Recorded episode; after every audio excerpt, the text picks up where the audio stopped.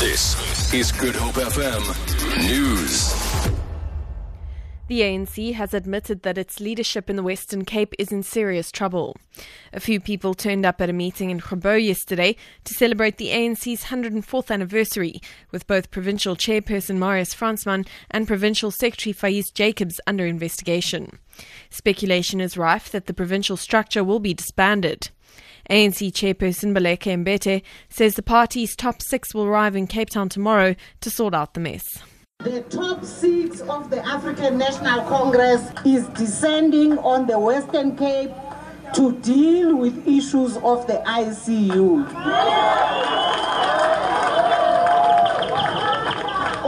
into esiyithethayo sithi nina yekeni yona ningazidemoralize ngayo it's very clear what our mission is in 2016. We can't be demoralized.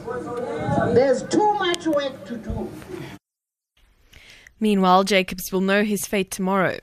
This follows his disciplinary hearing at the provincial head office in Cape Town today. Jacobs is facing suspension after he allegedly assaulted a colleague, researcher Wesley Seale, in November last year. Jacobs was given the opportunity to supply the party with reasons why he should not be suspended.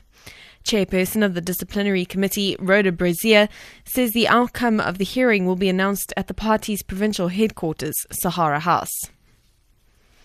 Pay television Mnet has expressed optimism about its relationship with media personality Gareth Cliff. He was reinstated as an Idols judge SA after the High Court in Johannesburg ruled in his favour on Friday. Judge Caroline Nicholls found that a contract existed between Mnet and Cliff. The media personality's urgent application to demand his reinstatement was granted with costs. Mnet has decided not to appeal the ruling. It terminated Cliff's employment after he posted a comment on social media suggesting that former estate agent Penny Sparrow's racist rant constituted freedom of speech. Yolisa Phahle is Mnet's CEO. We have reinstated Gareth Cliff in good faith, and we are confident that he and the other judges will go out there and bring um, audiences the best show ever. Disagreements are a part of life, but what's more important is that people can find constructive ways to move forward.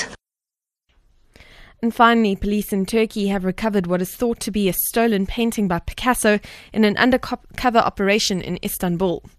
Picasso produced the work Woman Dressed in Her Hair in 1940. It is a grotesque depiction of his lover and longtime muse, Dora Maar, showing her with sunken ribs, a swollen stomach, and enormous feet. The BBC's Elytra Smith reports. According to security sources, the Picasso was stolen from the house of a New York collector. They won't say when, but it was smuggled to Istanbul for sale. There, police posed as art dealers, gradually gaining the smugglers' confidence and bargaining over the price of the work.